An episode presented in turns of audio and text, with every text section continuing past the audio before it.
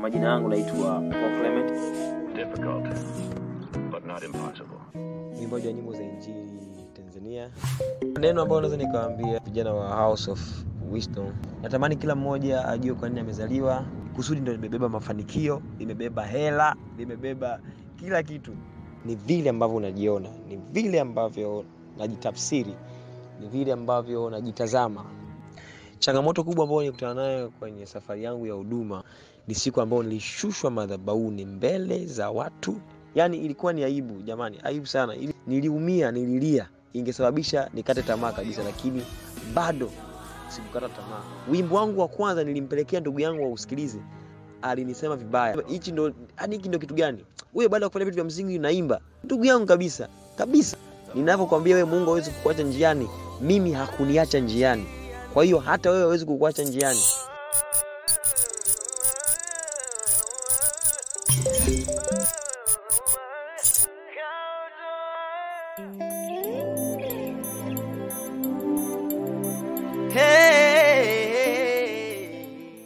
Kwa majina naitwa Paul Clement, ni mwimbaji wa nyimbo za injili Tanzania, lakini pia nimeoa na mke mmoja.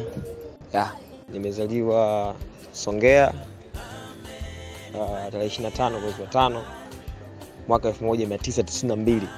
Ah, Kazi kubwa ambayo naifanya kwenye mziki ni uandishi. Mimi wanaandikia watu nyimbo, hiyo ndo kazi yangu kubwa. Yaani mimi hiyo ndo shughuli yangu kila wiki, kila siku napokea kazi za watu wanataka niwaandikie nyimbo kwao nawaandikia nyimbo kwa hiyo hiyo ndio biashara yangu kubwa kwao wananilipa nawaandikia nyimbo kwao hiyo ndo kazi kubwa ambayo naifanya na inaniingizia kipato vizuri na mziki pamoja na mziki nikichanganya nakuona na, na, naishi vizuri. Mungu ananisaidia lakini nje na mziki najaribu kulima. Japo sio mkulima najaribu kulima na mke wangu ni mfanya biashara lakini biashara yangu kubwa kubwa kuliko zote ni mziki. Neno ambayo naweza nikawambia vijana wa House of Wisdom, najua kila mtu anaishi ndoto yake, kwa hiyo natamani kila mmoja ajue natakiwa kufanya nini kwenye haya maisha, alichoumbiwa kukifanya kijue. Hicho ndicho kitu muhimu sana ambacho natakiwa kukijua na aishi kwenye hilo. Siku moja mchungaji wangu ali- alinifundisha, alisema hakuna mtu ambaye hakuna mtu ambaye amezaliwa akafanya kile ambacho amekifanya asifanikiwe. Ni kusudi la Mungu kwenye maisha yetu ndilo ambalo lisababisha mimi na wewe tuzaliwe na tuwepo hapa siku ya leo. Kwa hiyo hilo kusudi ambalo limetusababisha tuzaliwe ndilo ambalo tunatakiwa, tunatakiwa kulifanya na kulijua vizuri. Kusudi ndo limebeba mafanikio, limebeba hela, limebeba kila kitu. Changamoto kubwa ambayo nilikutana nayo kwenye safari yangu ya huduma ambayo naikumbukaga mpaka leo ni siku ambayo nilishushwa madhabauni mbele za watu, na aliyefanya hivyo ni mchungaji. Alifika madhabauni akanyang'anya mic akanishusha mbele za watu. Ni, ilikuwa ni aibu sana, lakini pia kushuka ilikuwa ni kazi sana, kwa sababu unaanzaje kushuka pale? Nilikuwa na wanamziki rafiki zangu, tena ilikuwa Mwanza, ilitokea nikiwa Mwanza, kwa hiyo nikashuka. Yani ilikuwa ni aibu jamani, aibu sana. Hii ni changamoto ambayo niliumia, nililia na hii inge inge ingesababisha nikate tamaa kabisa, lakini bado sikukata tamaa. Pamoja na hiyo changamoto, ni kushushwa madhab- tena kushushwa madhabahuni, sio mara moja, nimeshushwa mara mbili madhabahuni, mara mbili, lakini zote hizi hazikunikatisha tamaa kwamba siwezi kufanya nachokifanya au, nisiendelee kufanya nachokifanya. Hapana, niliamini na kujua kuwa hii ni ngazi yangu ya kwenda level nyingine, lazima niishinde hii ili niende level nyingine. Ningeikubali, ningerudia darasa lile la kushushwa madhabahuni mpaka ningekoma, lakini kwa sababu nilijua hii ni ngazi ya kwenda mimi level nyingine au, au, au, au, au kwenda hatua nyingine, nilielewa na nikaendelea kufanya kazi zangu kama kawaida, nikiamini kwamba mimi ni mtumishi wa Mungu, nimeitwa na Mungu nimtumikie, na nina kipaji na nina uwezo mzuri kwenye mziki. Kwa hiyo nikaendelea kuamini kile ambacho ninakiamini mimi, sikuamini kile ambacho mchungaji alikifanya. Kunishusha madhabahuni haiku, haikumaanisha kuwa mimi sijui au siwezi. No, niliamini ndani yangu kuwa naweza. Kitendo chake cha kunishusha madhabauni ni cha kwake yeye, kwangu mimi haibadilishi hakibadilishi chochote. Hakibadilishi kuwa mimi si mtumishi wa mungu. Akibadilishi kuwa mimi sina uwezo. Hakibadilishi chochote.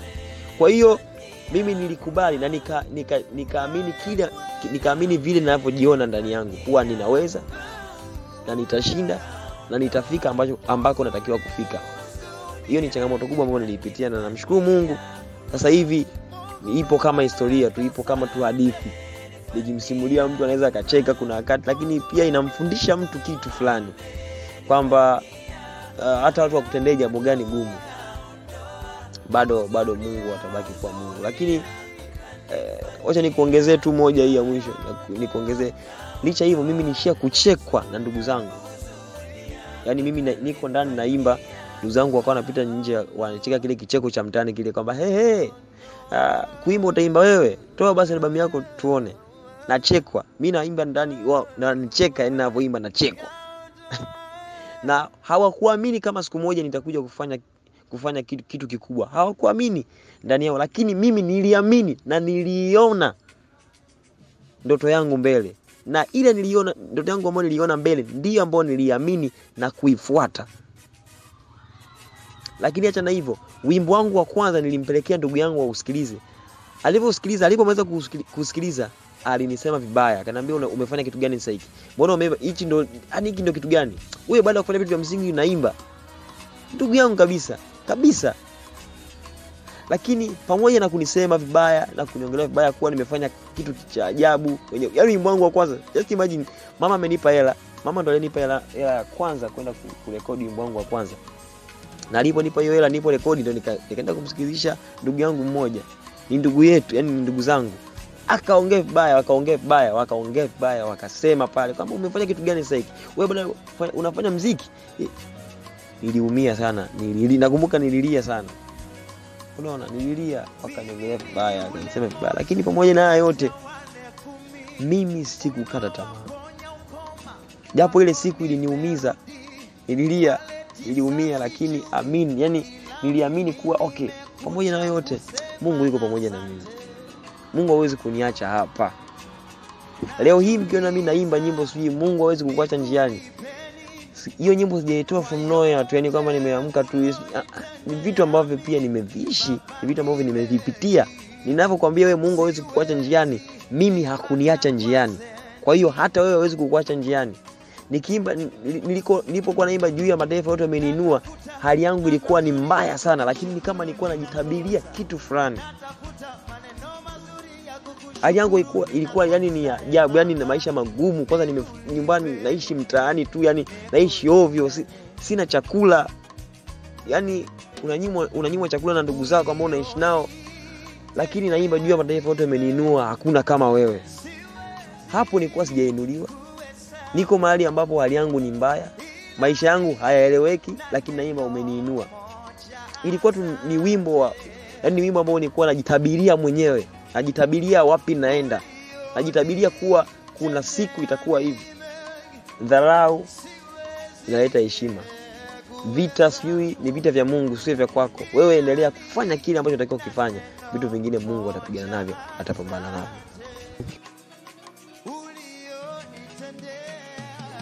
Ukiona mwanamke an, an, an, anataka kuwa na mtu ambaye yupo kwenye nafasi fulani uh, upendo wa kweli upendo wa kweli unathibitika sana katika, katika kupenda hata kama ha, hauna kitu.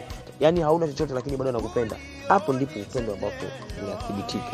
Upendo huwezi ukauthibitisha upendo kwa mtu ambaye anapenda mtu wa, wa hali fulani au anampenda mtu mwenye hela tu au mtu mwenye wadhi wadhifa fulani. Hiyo hapo hapo hamna upendo. Ni moja kwa moja ni wazi ni wazi tu kuwa hapa upendo haupo.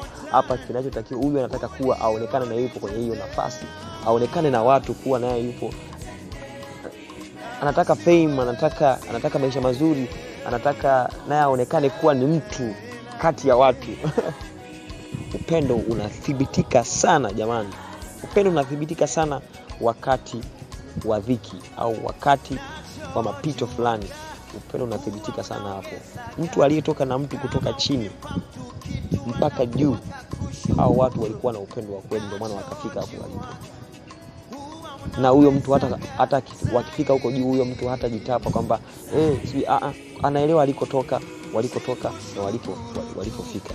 Hapo ndipo upendo unapimwa.